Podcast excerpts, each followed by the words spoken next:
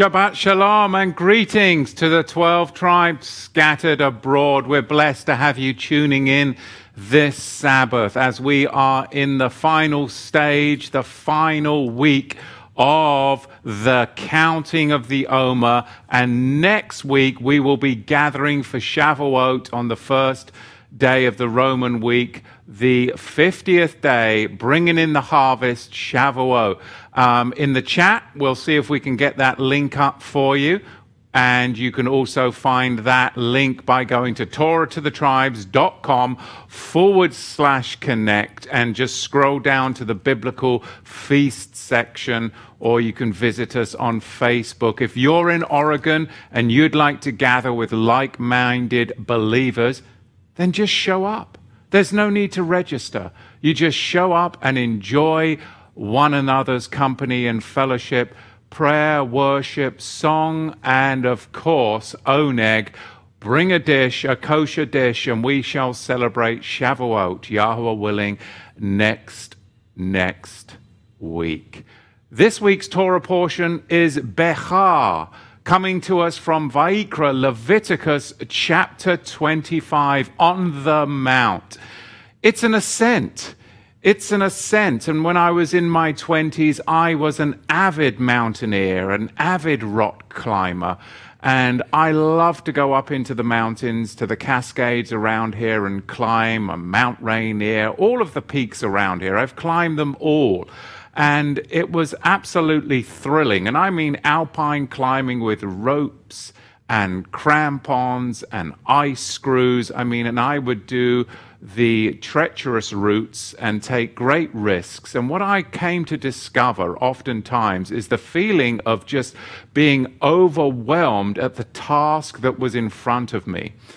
Um, the cardio task, the thrilling task, the being gone for, for days. Sometimes I'd be gone for 10 days to climb a mountain. And what I came to discover was the journey of literally putting one foot in front of another and just the breathing and the solitude.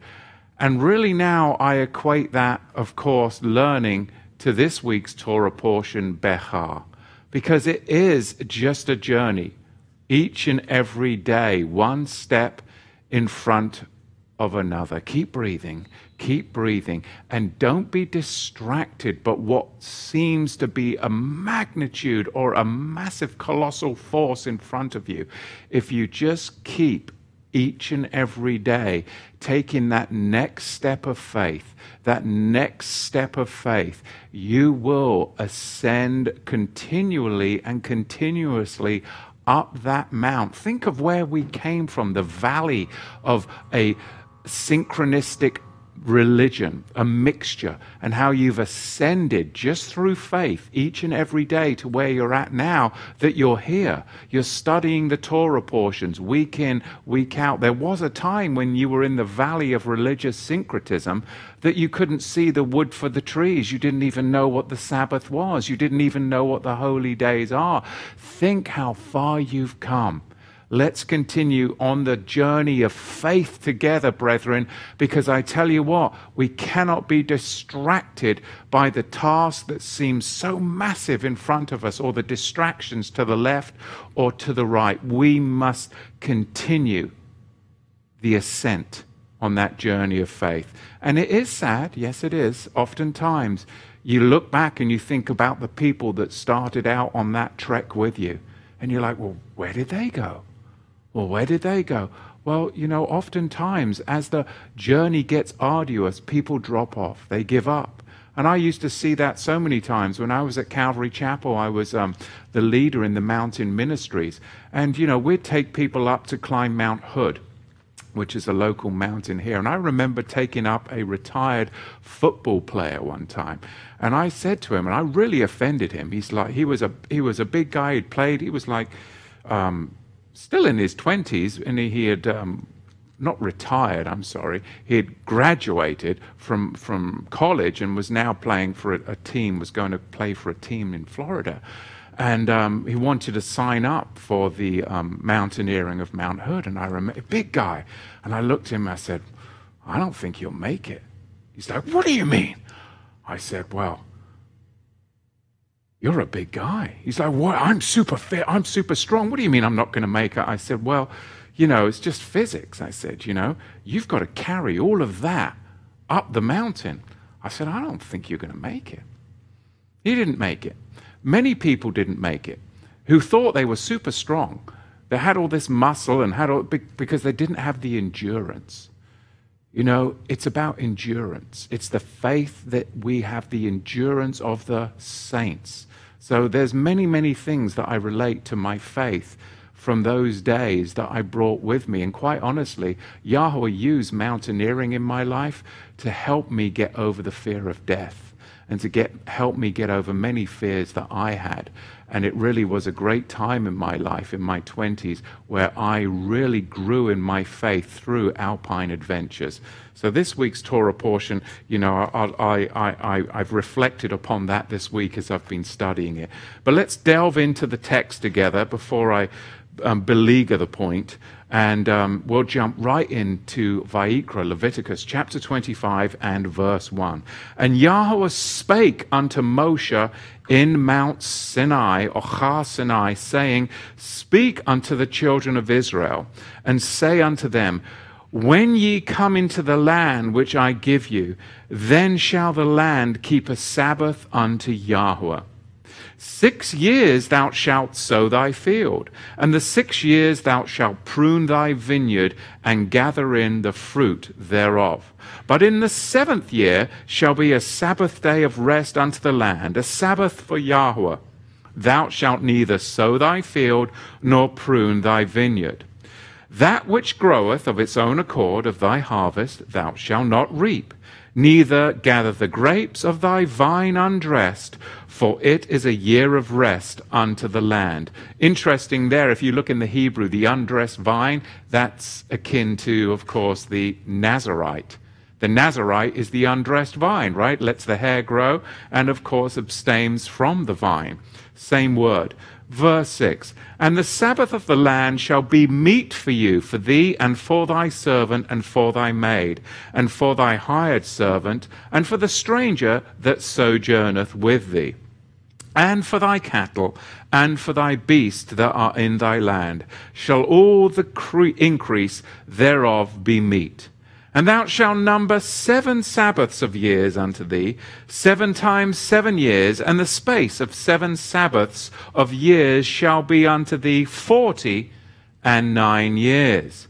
Then, when? Then shalt thou cause the shofar, or the trumpet of the Yovel, the Jubilee, to sound on the tenth day of the seventh month in the day of Kepporah, atonement, shall ye make the shofar sound, the trumpet sound throughout all your land.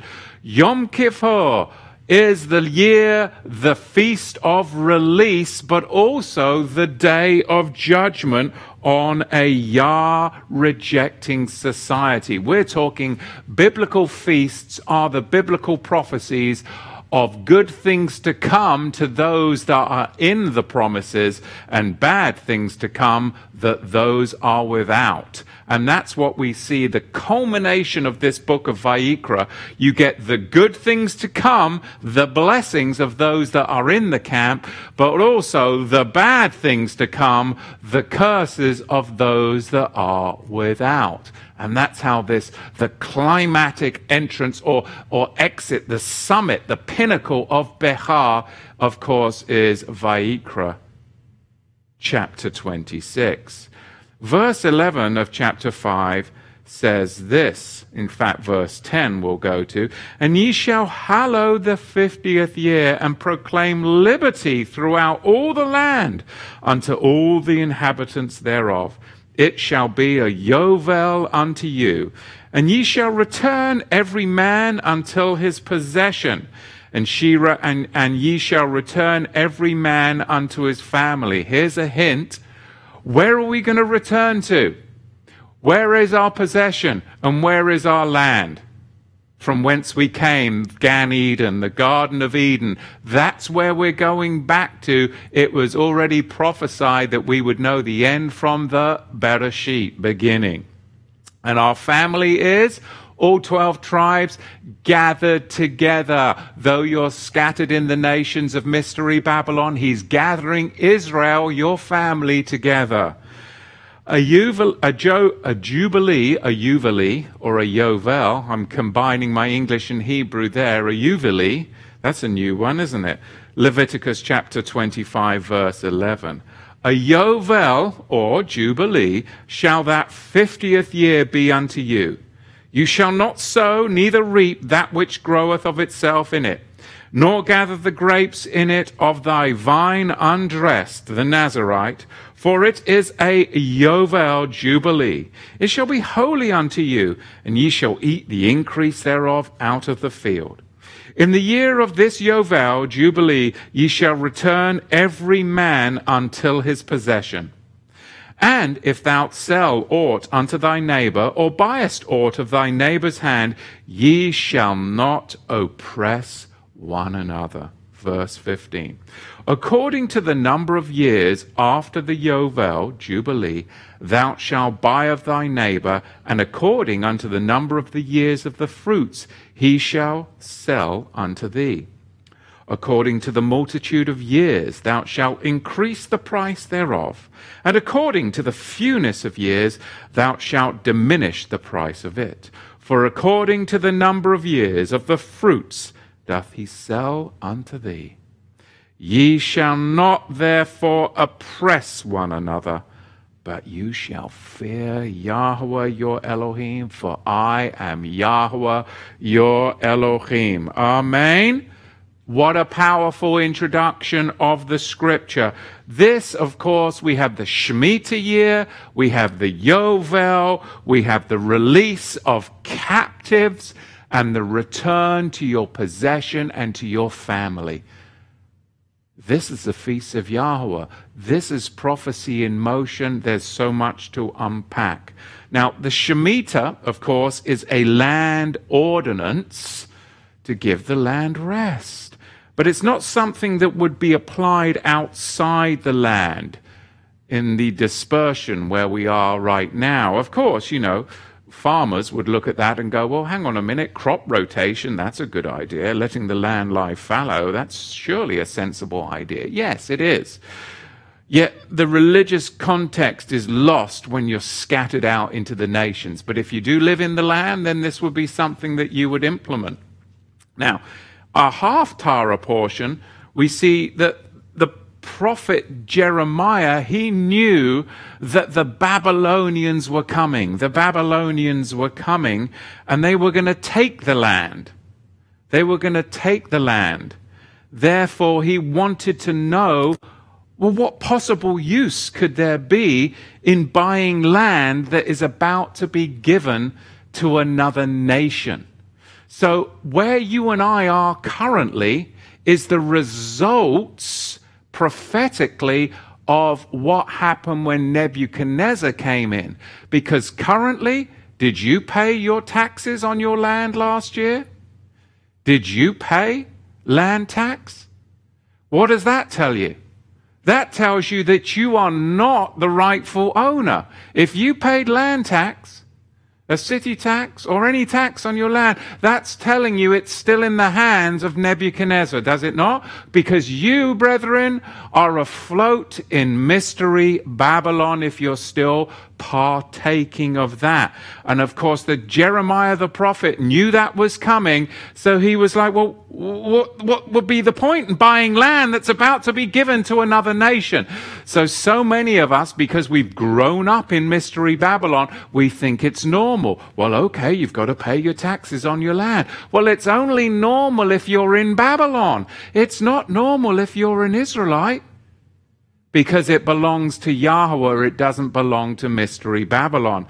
Today, we have to realize part of the prophetic awakening is that we are coming out of her, my people, in all realms, not just spiritually, but physically, naturally, and generationally. My children are growing up differently than how I was raised. They're not participating in the contracts of the commercial realm that I was unwittingly led into. Therefore, they get the benefits of freedom that is something that comes from our Creator because we're going back to the Garden of Eden. We're not supposed to be going back to Mystery Babylon unless you want to be part of the end time curses. Because how we get the first seven verses, excuse me, the first 13 verses of Leviticus chapter 26 is by turning our backs on Mystery Babylon and realigning ourselves to the promises of Israel, which is the Garden of Eden. That's freedom. That's freedom. Today, brethren are living in a fallen reality. And unless you question that fallen reality, you'll be ever entangled by its thickets and thorns. Its thickets and thorns. If a man truly owned land, he would have land and water and air rights. But he doesn't. That would be called allodial title. He wouldn't be paying property taxes.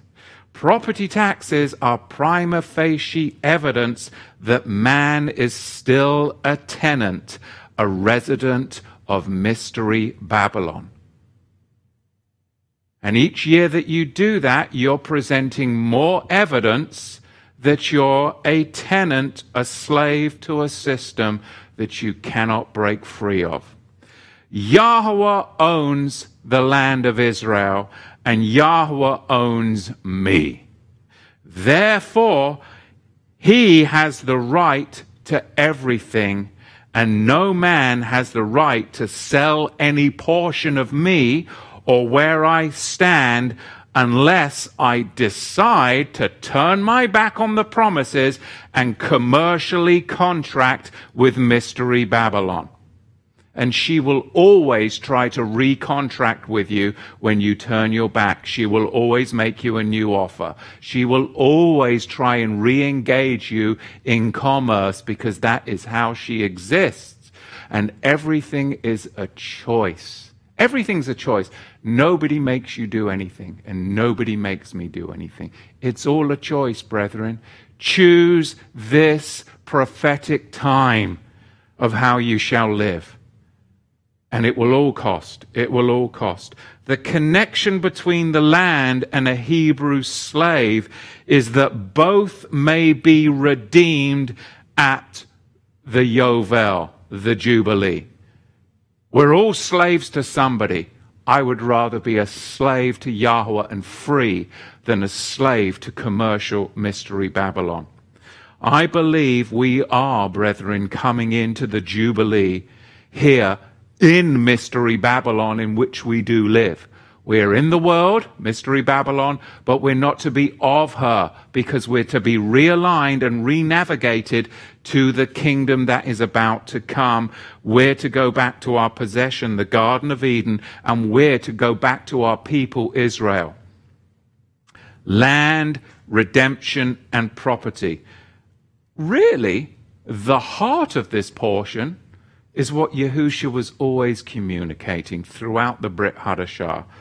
Case in point would be Luke chapter 6, verse 38. Turn with me, if you will, because Luke chapter 6, verse 38 takes this whole Torah portion and condenses it down into a few verses of truly what Yahweh wants to communicate to you and I. Give, and it shall be given unto you good measure, pressed down and shaken together and running over, shall men give into your bosom?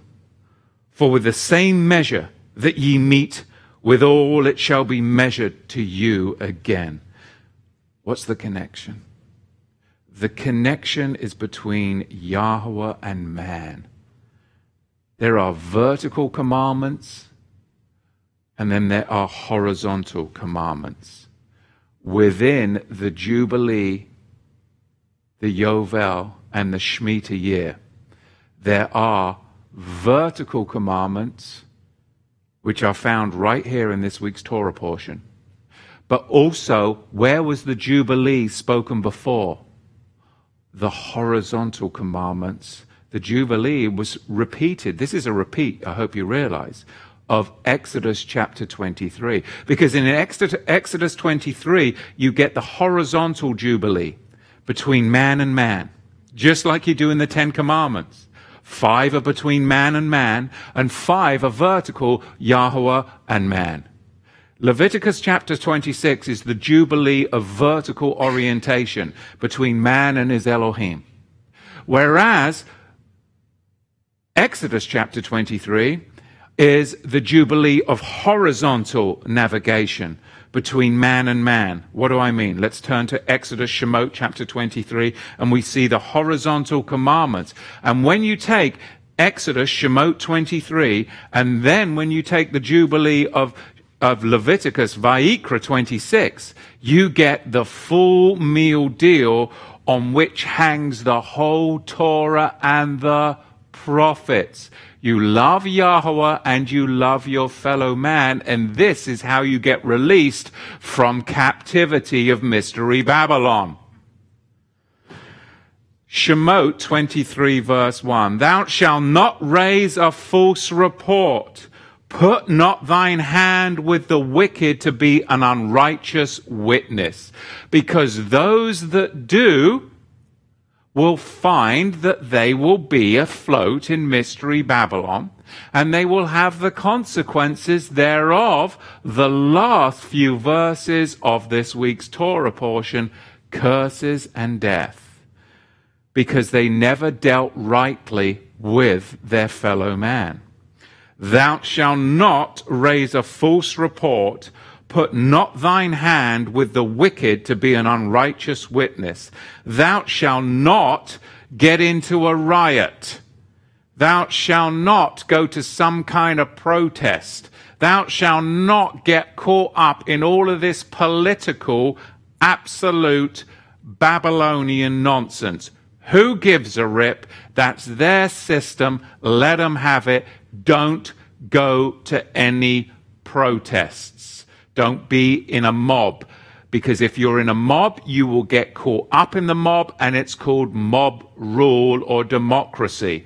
Democracy is mob rule. 49 people decide this, but 51 people decide that the majority rules, that's called mob rule. That's a democracy. That is heathenism. This is supposed to be a republic, and we're supposed to be orientated to the Garden of Eden. We shouldn't be taking part in a democracy because that is mob rule. It's absolutely Babylonian in origin. I can't stand any of it. I want no part of it. Look what it says. Neither shalt thou countenance a poor in his cause. If thou meet thine enemy's ox or his ass going astray, thou shalt surely bring it back to him again. If thou see the ass of him that hateth thee lying under his burden, and wouldest forbear to help him, thou shalt surely help him with it. Pray for your enemies. Pray for those that spitefully use you.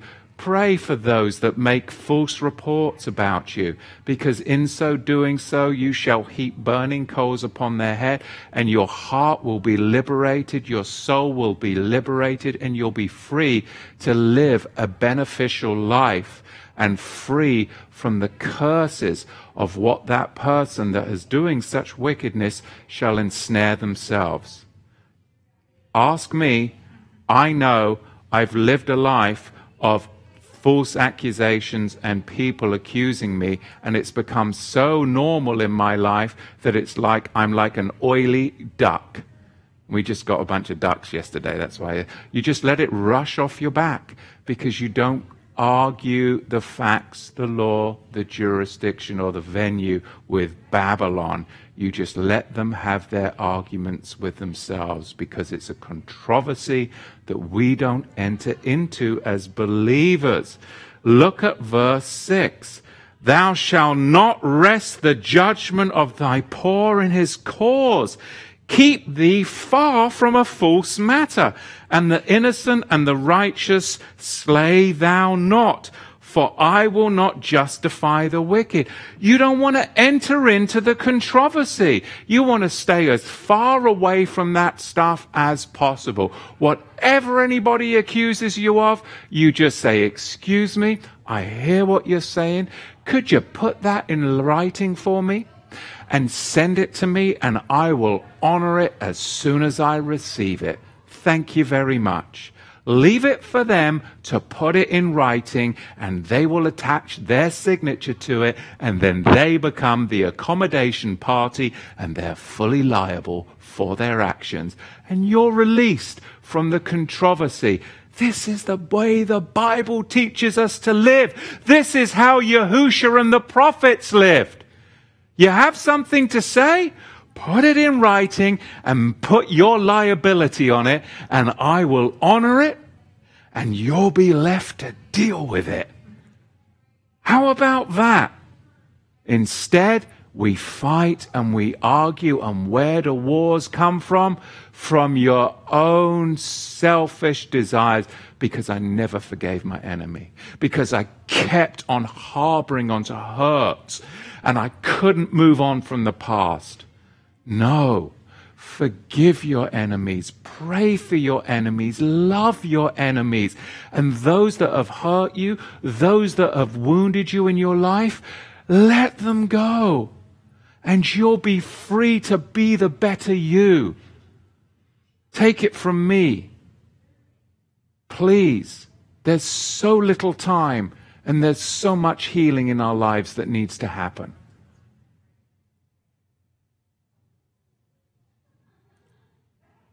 Verse 28, or verse 8 even of chapter 23. What am I talking about? I'm talking about the Jubilee of horizontal commandments in Exodus chapter 23. Man and man. Because so many times people want to hyper spiritualize their walk and they're neglecting the first duties, which are the difficult duties the duties of you and me, of everybody I bump into, and all the chaos that bumps into me. Oh, it's easy just to hyper spiritualize everything and oh, oh, yes, and you know, well, that's just relationship between vertically. Well, that, that can be, that's a private affair. It's my own personal Jesus. That's all that we were ever taught in syncretisms down in the valley, wasn't it? It was just a vertical relationship. Oh, it's just between me and Jesus. Well, hang on a minute. That's a counterfeit because the Bible teaches otherwise. First, you put your sacrifice down before you deal with the vertical relationship.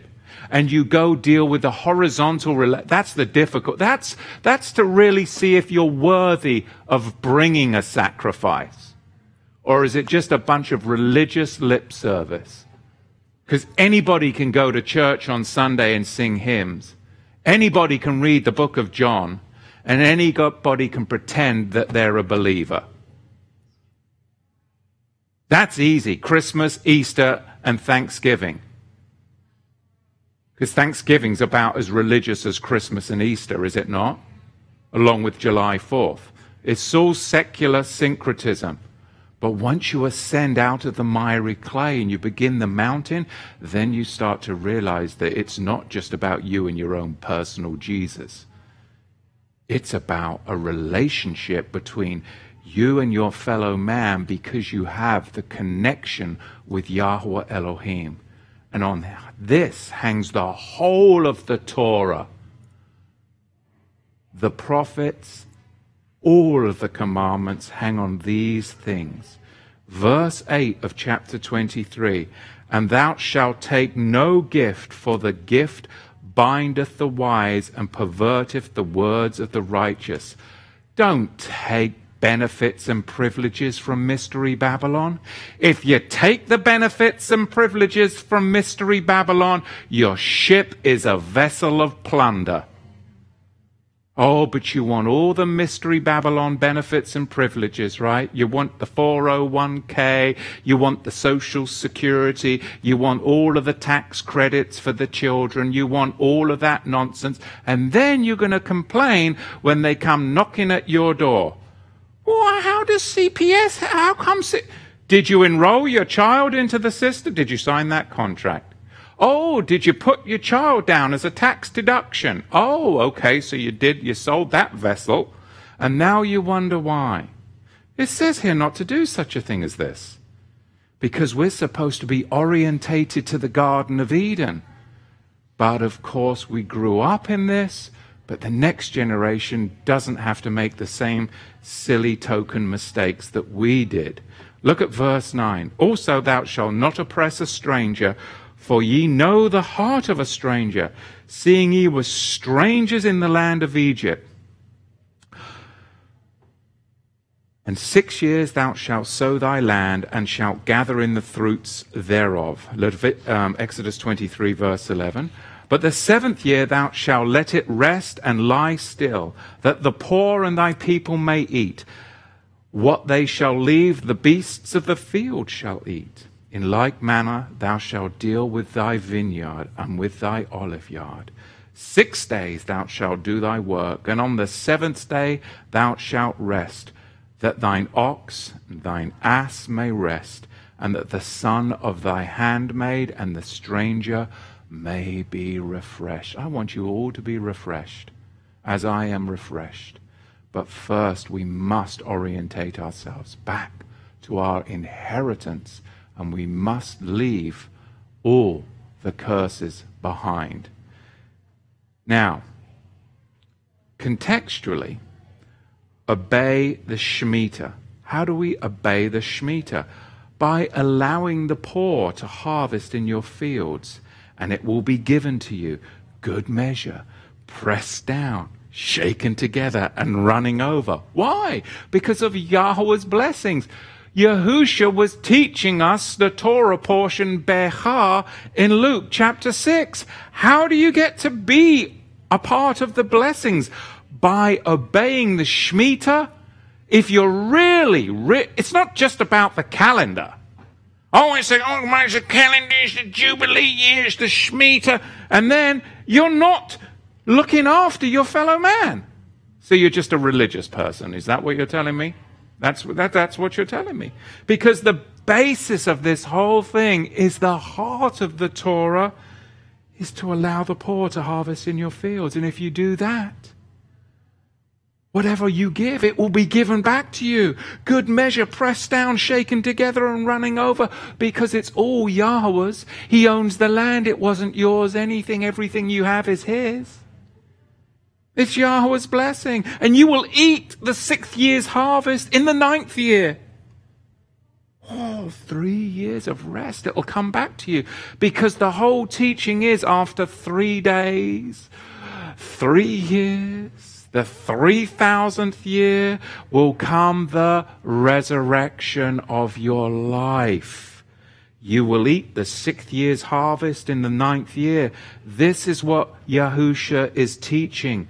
Torah portion Behar right there in Luke chapter 6, verse 38. He's condensing down the true essence of the Yovel and the Shemitah year. The heart of the matter, brethren, has always been, has always been the relationship between man and his fellow man. This is the exact context within which the instructions of the Shemitah are presented in Exodus chapter 23, the horizontal level of commandments. Whereas in Leviticus chapter 26, we get the vertical element of the commandments pertaining to the Shemitah and the Jubilee, meaning it's expanded. Behar in essence, brings forth the shadow of resurrection, shadows of renewed life, all as a result of deliverance from impending death. Think about your life, think about my life. Everything good that has happened in it is all because I have been delivered, because you have been delivered from an impending death The land dries out and becomes barren. The weeds and the thistles come in after the curse, after the fall in the Garden of Eden. There were no thorns and thistles and thickets before the fall. And then the first things that grow after the fall are the thorns and the thickets because it's death. But we are delivered, we are redeemed. There is redemption, Shemitah, and Jubilee. And then from that forth comes an abundant harvest pressed down. Sh-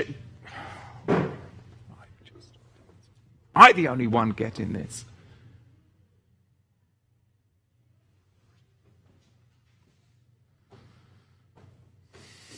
The shadows, they're everywhere. Behar. Shadows of, of resurrection, shadows of renewed life. It's all a result of deliverance from impending death. Agriculturally, yes but spiritually, shadows of victory and a renewed life as a result of death. The connections of three years, three days, it's just apparent to me. You get to partake of the six years heart, the sixth year's harvest in the ninth year. There's the three, three year abundance that's given back to you. It's, it's all about living things. When were the first living things brought forth? On what day of creation were the grasses and all of the plants and everything that brought forth seed? They were brought forth on the third day. They were created on day three. What is that telling you? That life, life coming from a state where there is no life will be on the third day. 3,000 years, if you will, or like here, you partake of the sixth year harvest in the ninth year. There's the three right there. It's a really all about resurrection. As we know, Moshiach Yahusha is found in the holy days. The holy day. That is the shadow of Yahusha's resurrection. Is the even the third holy day is the day that Yahusha resurrected, the day of the Omer wave offering, Leviticus chapter 23. So the connection is there, the Shemitah and the Sabbath. I mean, think about it. Have you ever noticed how many miracles Yahusha performed on the Sabbath? It's like he intentionally did it. I mean, when you ponder how many times the scriptures make mention of the Shabbat when Yahusha healed. I mean, why? You would start to think he purposely was performing miracles on the Sabbath. I mean, why would he do such a thing? To point to the Shemitah year, to point to redemption, to point to resurrection, and to say, Pharisees, it's not all about your vertical, personal, religious relationship with God because you become so religious that you forgot your fellow man and the horizontal, com- uh, the horizontal commandments. And if the man needs to be delivered from death or from a crippling disease where thickets and thorns have taken over his body, then why wouldn't I do that on the Sabbath? Isn't it good to do things on the Sabbath? The Shemitah in Leviticus 25 is all about our duty to Yahweh because Yahweh is the true owner of the land. The presentation of Shemitah earlier, this is what I'm trying to communicate. I hope I'm communicating it clearly. The presentation of Shemitah earlier in Shemot 23 focuses on our duty to our fellow man, but taken together. Leviticus 25, Exodus 23, these two passages teaches us to love Yahweh by obeying his words, and to love our fellow man, especially the poor, by treating him as we would want to be treated. So, then Yahusha comes along and he takes Exodus chapter 23 and he takes Leviticus chapter 26 and he just communicates it in two verses.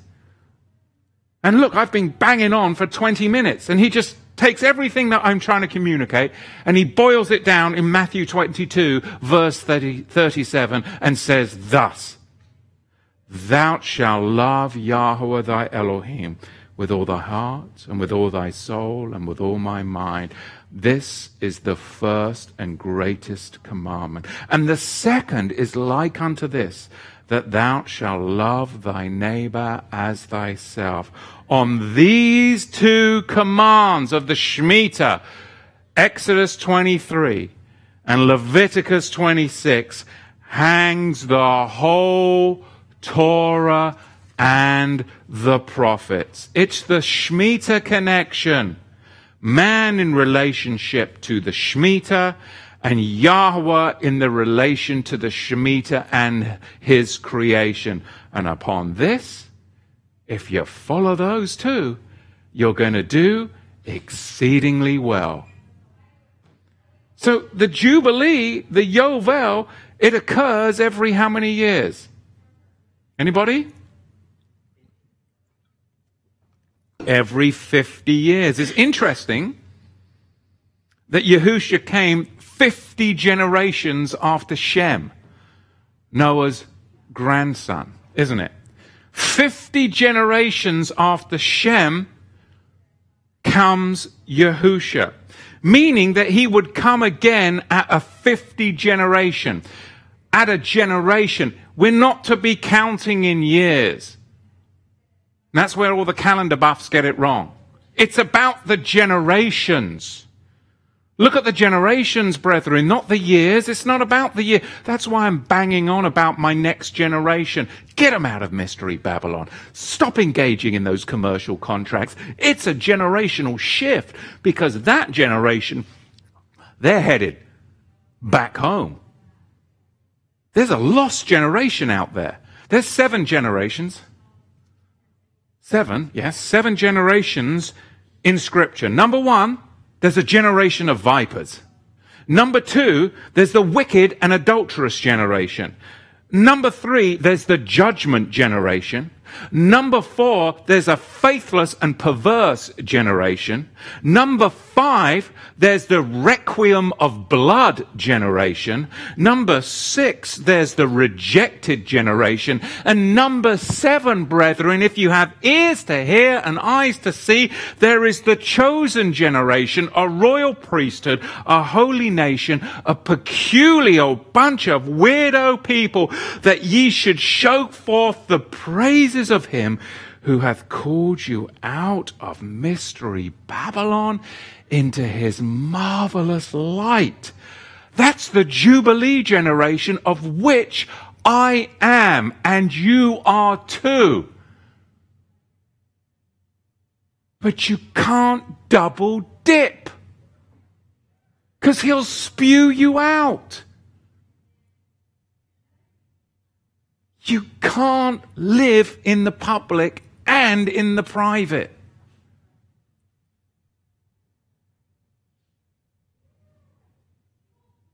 You can't double dip because you'll ensnare yourself and end up in double dishonor.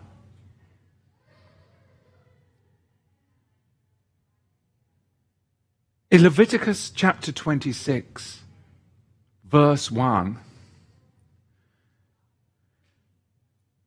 in verse 3. Leviticus chapter 26 and verse 3. If you look in the Hebrew, the beginning of verse 3 begins with an aleph, the Hebrew letter aleph. And the end of verse 13, the Hebrew letter tav. Because bookend between the aleph and tav are the seven I wills of Yahweh. The fulfillment of the seven I wills from the covenant of promise of Genesis chapter 12. So in Genesis chapter 12, Yahweh speaks to Abraham and he gives him seven I wills. Abraham, this is a unconditional promise. This is the covenant of promise. It's unconditional. And here's the seven I wills.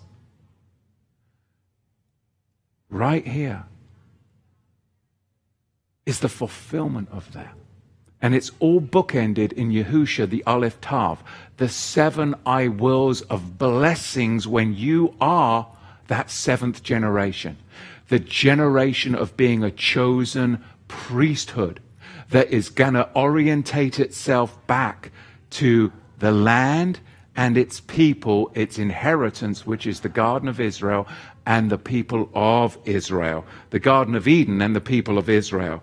Right here in Leviticus chapter 26, verse 3 through 13, are the Aleph Tav bookend I will promises that are the bookend blessings that are the fulfillment of the seven I will promises of Genesis 12.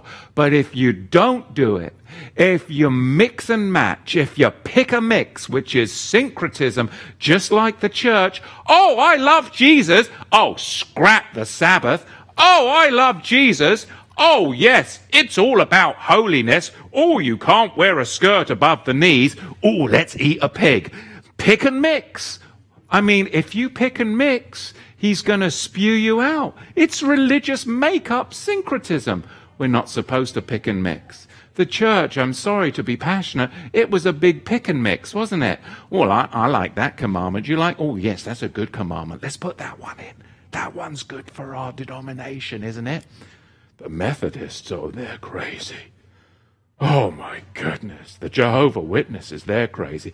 But no, we've got it right because, oh, that's a good commandment too, isn't it? Let's pick that one. Oh, the Sabbath. Oh no, we don't want to do the Sabbath.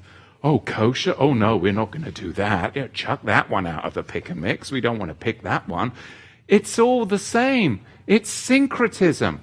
And you'll end up being spewed out because Mystery Babylon is a pick and mix. The Garden of Eden is not. It's Kadosh. It's holy. Israel is not. It's, we're peculiar, yes, but we are a holy, holy nation. Jubilee is the time of our redemption and freedom. He comes to set us free from our bondage to sin. He comes to set us free from sickness. He comes to set us free from disease. He comes to set us free from poverty. I believe, brethren, that we are fast approaching that 1,000 year jubilee of rest. We can't now finish this Torah portion without me giving you a little bit of 9 11 conspiracy, can we? I mean, we just can't. I mean, I've been so good, but I just feel like I've got to give you a little bit of conspiracy. Will you abide with me just a little longer? And chew on this if you like to venture down the rabbit hole with Alice once in a while, which of course I do. Think about this in regard to the Jubilees and the apocalypse and a conspiracy of 9 11 proportions.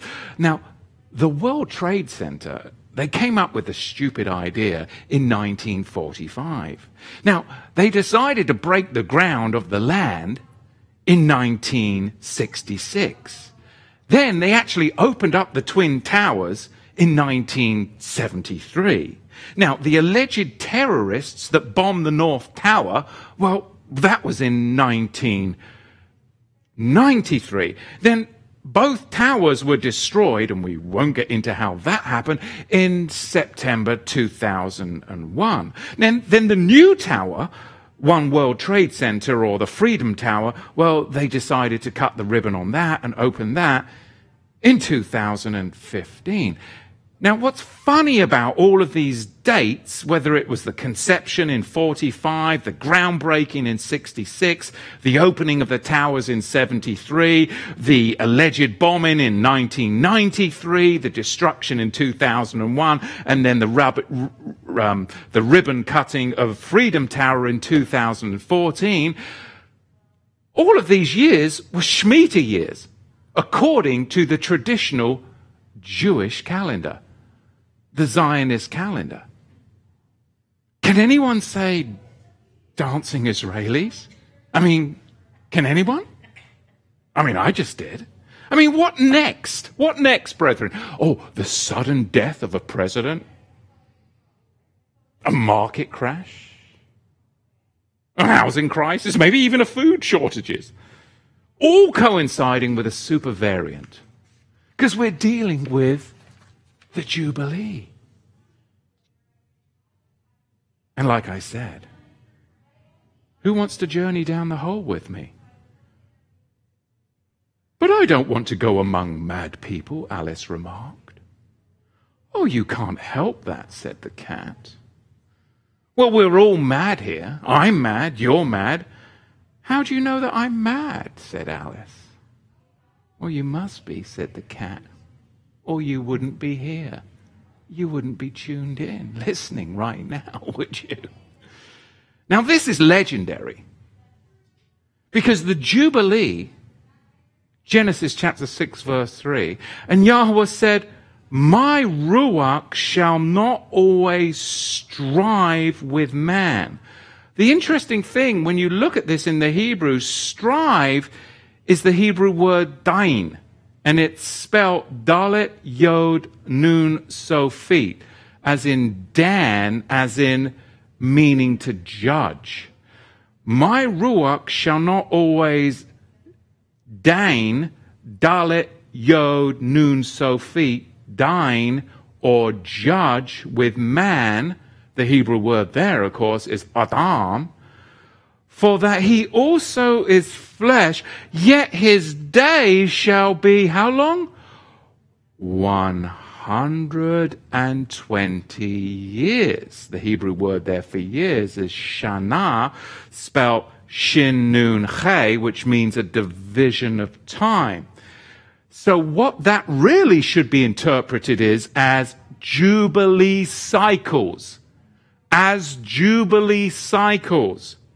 Yahweh will not judge man until 120 Jubilee cycles are completed from that point. Now remember, at that point, one Jubilee cycle had already passed since creation. So, Alice down the rabbit the 121st Jubilee cycle started Tishri, October 1974. Now, according to this is just history, it's just a historical book, and I've, you know, teased about it quite often. Sefer Yovel, the book of Jubilees. It records the Jubilees and the first Jubilee cycle as Tishri 10 3907 before the Common Era. So then the next Jubilee cycle then would start when? Next year. Tishri 2023. So from 1974 to 2023, Yahweh is no longer constrained, if you get what I'm laying down, by the not He's working to bring about the end time culmination of all things coming to pass. And that's where I think we're at. Alice, will you have tea with me? Anyway, that's all I've got for you. Think about it. Just think about it. Just saying. Very exciting times. Just saying. Just saying. Death of a president. Just saying. Just saying. Don't don't mind me. It's all comedy. It's all comedy. All right. Is anybody still remaining? Or did I spook you with that last little bit? Well, I'm quite excitable, aren't I? Let's see what you've got to say in the chat. I bet you Chris De La Rosa has figured the whole mystic plot out. Just saying that too. Let me refresh the screen. Not to be with top chat, but with all chat. Live chat. All right. Debts cancelled. Yes. No, don't start with that nonsense, Nisara Jisara, please. Okay. All right.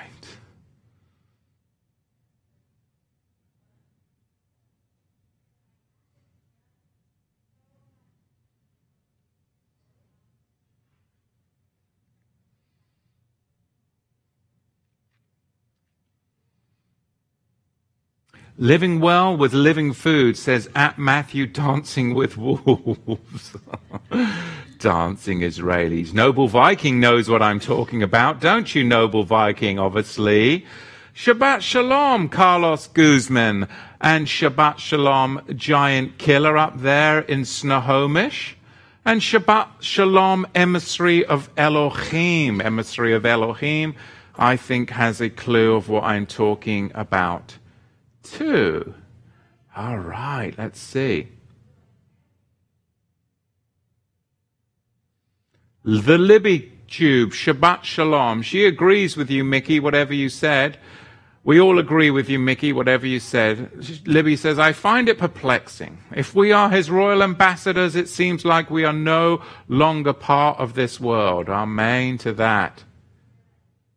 Living well with living foods. That would be the Jewish calendar. That's why I was, uh, I was, I brought that up. Uh,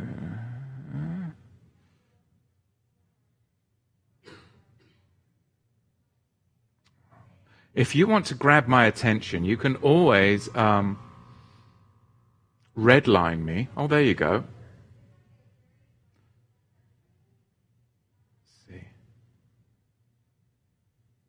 Much more truth, Shabbat Shalom in Texas. In Texas, a lot of people moving to Texas.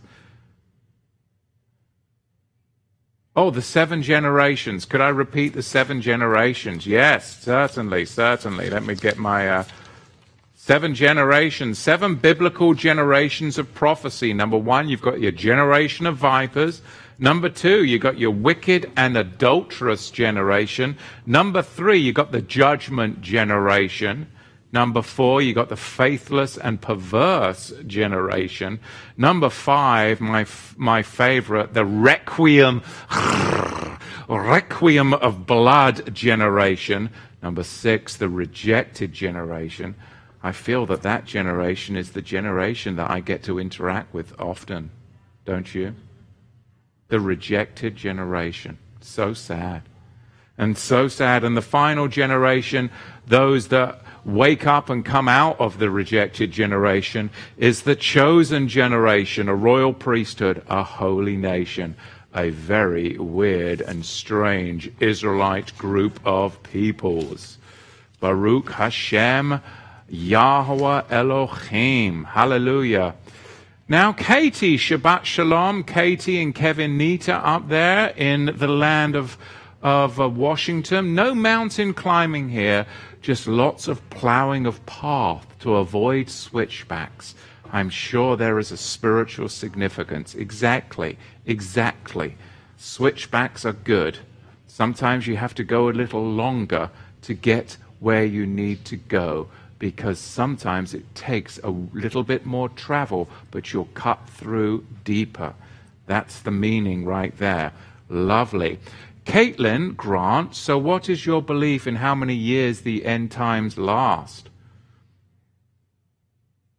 Well, three and a half years from the time of inception, when, of course, the man of sin is revealed. Have we got to that yet? Not yet, but I think we're on the threshold seven years of since the beginning of Jacob's trouble.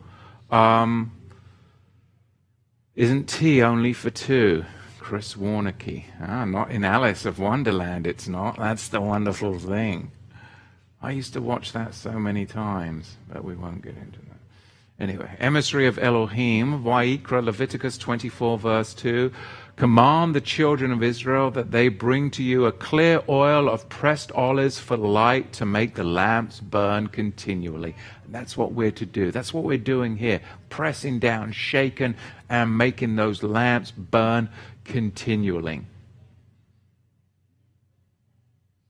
Oh, I see what you're saying. Living well with living foods. Thank you for clarifying. No, I didn't think bad things anyway. Dancing with wolves was to the Jews who call themselves Jews but are not. Not directed to you, Matthew. Thank you. But I didn't even think that anyway. I thought I thought something else. I thought you were being a comedian, which you kind of are actually. So anyway, I don't get offended. It's very difficult to offend me.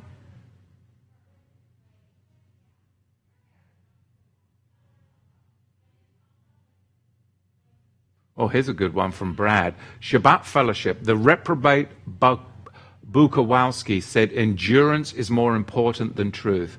I do not agree with this, but I believe it takes plenty of endurance to get to the truth. I like that. It takes plenty of endurance to get to the truth.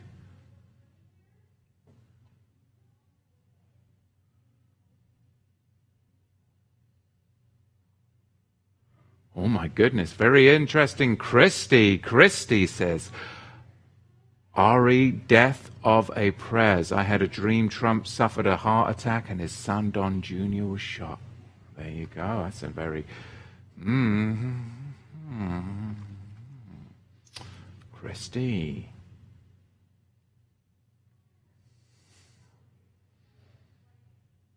Requiem. I think you spelt requiem right there, Libby Tube.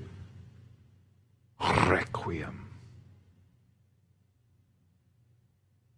Operation Warp Speed, April 29th, 2020, from Sean Allen Vickers.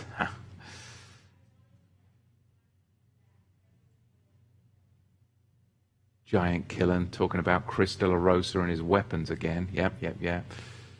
Guys feeding off one another. Love it. Super funny. Super funny. Next weekend, Shavuot. If you're in Oregon, come, come, come, gather, gather, gather. And if you are not in Oregon or a little further away, then please go to TorahToTheTribes.com forward slash connect and find a group near you where you can congregate and celebrate Shavuot together. And if you still can't find anyone, you can always join in on Shabbat Fellowship next Shabbat and make those connections the day before Shavuot. So, lots of opportunities for you. Gather together.